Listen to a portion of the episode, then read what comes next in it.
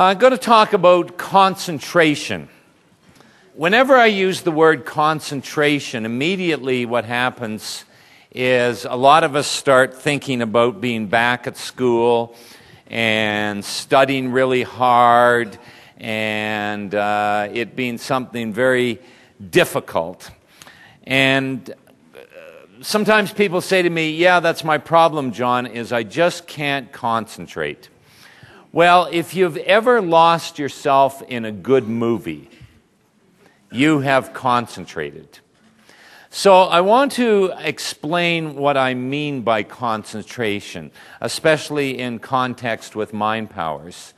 Concentration is being able to focus your attention, to take one thought, one idea, one law, whatever it is that you're contemplating, whatever you're focusing on, and to be able to focus on it and think about it to the exclusion of all other things. And we want to be able to develop our powers of concentration. And to use an analogy, um, it's like a magnifying glass. I could tell you that a magnifying glass is very powerful. That when you take a magnifying glass and you hold it over anything, and you hold it still and get the sun's rays focused through it, that it will burn a hole over whatever it is that you're holding it over. So you get all excited about this, and you run home, and you get your magnifying glass, and you either forget, or you didn't remember, or you didn't hear that I said that you had to hold it still. And you move the magnifying glass all around, and you go, what's he talking about? That's a simple beam of light. There's no power there. I knew it was too good to be true. And that's exactly how it is with mind power and the power of your thoughts. You see, you don't get to experience the power of your thoughts with your thoughts vague and diffused and all over the place. It's only when you concentrate your thoughts that you begin to experience their power. And so there's a technique that I'm going to teach you and that you're going to be practicing this week. And this technique has two purposes. Number one, just by practicing this technique every day this week, you will naturally and effortlessly develop your powers of concentration sufficient enough that you can begin working with thought forms. And that's what we're going to be doing as of next week, is we're going to start working with thought forms.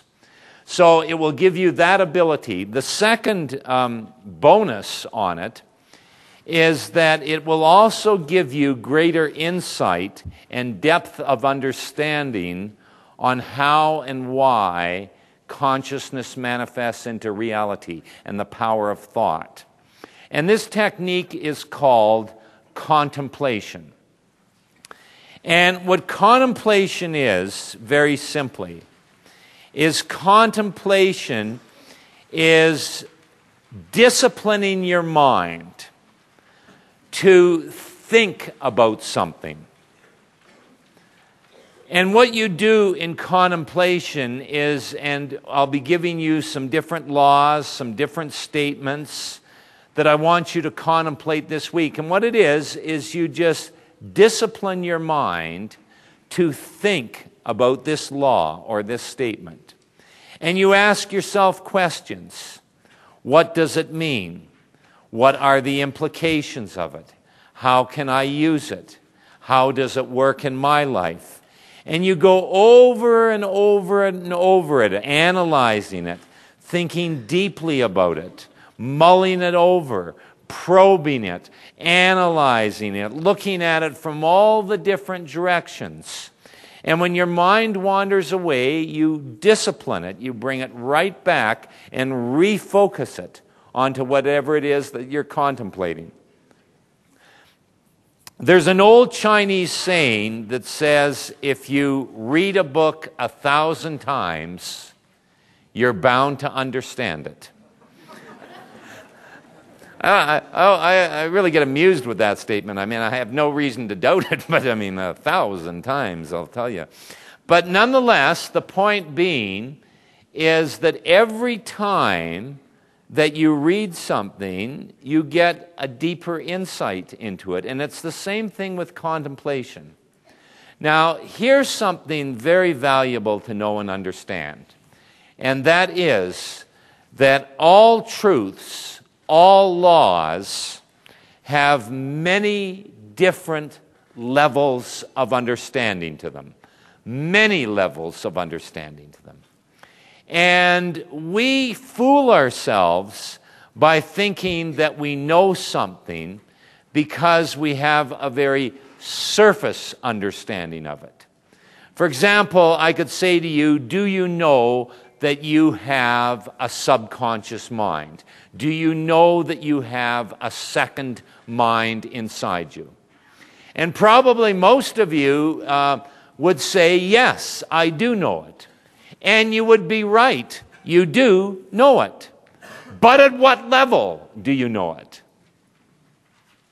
Do you mean that you know it at the intellectual level? Or do you have a really deep, conscious realization that inside me right now is a second mind? Beware of intellectual knowledge. Intellectual knowledge can be a very dangerous thing. And I'll tell you why. Because it fools you into making you believe that you really know it, because you can spout it as a little fact. You knowing on an intellectual level that you have a subconscious mind counts for nothing. In fact, it's even less than nothing, because it fools you. It's only when you really get it at a deep level that inside me right now I have two minds, not one, two. And that my subconscious mind is the real power in my life. And all truths, and that's a truth. That is a truth. And all truths, all laws have many levels of understanding. Not one, not two, not three, but many Many levels of understanding.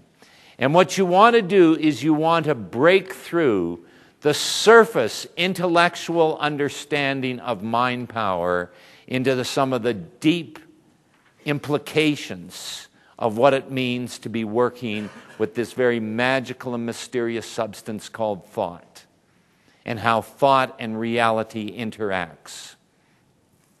So what we're going to do is we're going to, this week, be working with our contemplation exercise. I'm going to be giving you a number of exercises that is going to develop your powers of concentration. And what we're going to do here in this um, training this evening is I'm going to give you a little example of it. And what we're going to do is we're going to take the first law, that thoughts are real forces. And we're going to contemplate it for three minutes. And um, I don't want you to start it right now. I want to listen to my instructions, first of all. Now, when we contemplate it, what you do is you think about it. So it takes discipline, and you brace yourself up to the discipline of, okay, this is what I want you to do, conscious mind. I want you to think about the fact that thoughts are real forces. Law number one. And then you analyze it. You probe it. You contemplate it. You think about it. You ask yourself questions about it. What are the implications of it? How can I use it? How is it working in my life? And you might, for example, start off, well, thoughts are real forces, And an electricity is a force. Is it like electricity? Um, forces make things happen. Does it make things happen? And just probe it, analyze it, look at it, dissect it in numerous different ways. Follow your thoughts wherever they take you, as long as they're on the theme that thoughts are real forces. But as soon as you find yourself thinking, I wonder who that is beside me, that has nothing to do with thoughts or real forces. Or when you find yourself thinking about a conversation that you had at the coffee break, that has nothing to do with thoughts or real forces. Or maybe thinking about something that you're going to be doing this upcoming weekend, that has nothing to do with thoughts or real forces. And what you'll find is that your mind will drift away and start thinking about non-relevant things.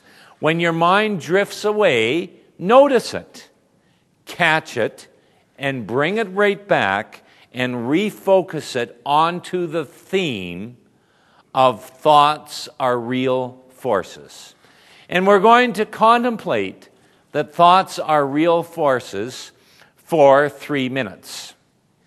Okay, so for three minutes, what we're going to do is we're going to contemplate that thoughts are real forces.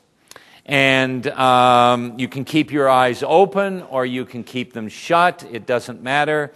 But uh, focus right on the fact that thoughts are real forces.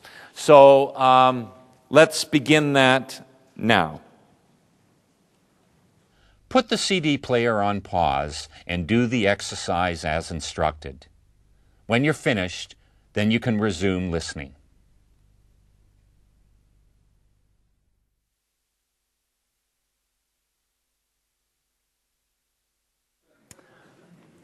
Probably most of you uh, found that it was very difficult, that our mind just didn't seem to want to focus, you know, or the least little distraction. I walk off the stage. Where's he going? You know, what's that? What's he at, man? And, uh, and what's interesting is, you know, somebody coughs. Who's that coughing? You know, what's that sound? Oh, it's the air conditioning. And uh, the least little distraction, our mind goes away. And what we find out is that our mind is not used to thinking and contemplating like this. And what you're going to find is that our mind very much is like a spoilt child. And it is used to doing what it wants, when it wants, how it wants. So it's it, y- your best of intentions are to contemplate, and then you start to contemplate, and you maybe did it for about twenty seconds or so, and then your mind says, you know what? I don't want to do it. I think I'll just sit this one out. And uh, and that's interesting.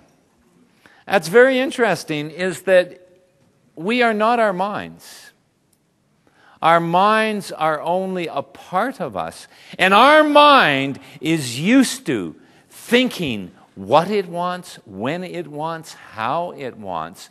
And I'm going to share with you a little secret right now. Your mind is not exactly thrilled that you're going to be taking this course. I mean, uh, you're thrilled, but don't expect your mind to go, exercises, wonderful, I'm going to be trained, isn't that great? Oh, your mind is going to fight it. Your mind is the great trickster, and believe me, you're going to notice this week that it's going to fight it. That's one of the things you're going to find out. So, um, so the first thing that we discover in doing this process is that it's not as easy as we would suspect. That actually our mind doesn't want to cooperate. That it's actually quite hard to contemplate. Sounded easy. All you have to do is think about it. And yet, how many numerous thoughts came into your mind to capture your attention that had nothing to do with thoughts or real forces? And what it's like training your mind is a lot like training your body. It's a lot like going to the gym. Like if you go to the gym, for example, let's say you are completely out of shape. Um, now, when we're out of shape physically, we know it. We can see it on our physical body. Uh, you walk up four flights of stairs and you're huffing and puffing. You know when you're out of shape physically. What we don't realize is how desperately out of shape mentally each and every one of us are. And the reason is very simple. Because we've never trained the mind. For most of us in this course, it will be the very first time in your whole life that you've actually going to be disciplining and training your mind. And of course it's out of shape. Now, when you're out of shape physically, you know that when you go to a gym and you try and do some sit-ups, and you can do about four or five sit-ups, that's it. And you get on the bike, and you try and ride the bike, and you ride the bike for three minutes, and you're out of breath. And you try and lift some weights, and you know, you can do maybe uh, ten, ten pounds of the dumbbells, and that's it. But you know that if you go into the gym regularly, every day or every second day, very quickly what's going to happen is that instead of um, doing three or four sit-ups, suddenly you can do twenty-five sit-ups. Instead of riding the bike for three minutes, you end up riding the bike for like a half hour before you get out of breath. Instead of, uh, you know, doing with the dumbbells ten pounds, you can suddenly do twenty pounds. You know that you, when you go into the gym and work out, that you're going to get better. Nobody goes into the gym and says, well, that's the best I can do. And it's exactly like that with your mind. You see, what you just experienced when you tried to contemplate, that's not you at your best. That's you at your worst. You have just experienced what it's like to be at the absolute worst. That's what it's like with no training. But as you train your mind, as you cultivate your mind, it will get stronger. It will get more powerful. It will get clearer. It will get more aware. And that's what we're going to do, is from this point on, we are going to be working in the inner gym. These are going to be mental gymnastics, mental exercises that we're going to do to strengthen and gain control of this conscious mind that is in constant motion, that is the great trickster, that is all the useless thought. We are going to begin to get control of it. We're going to train it. We're going to exercise it. We're going to get it to work for us in ways that would have seemed incredulous to us prior to coming into this training.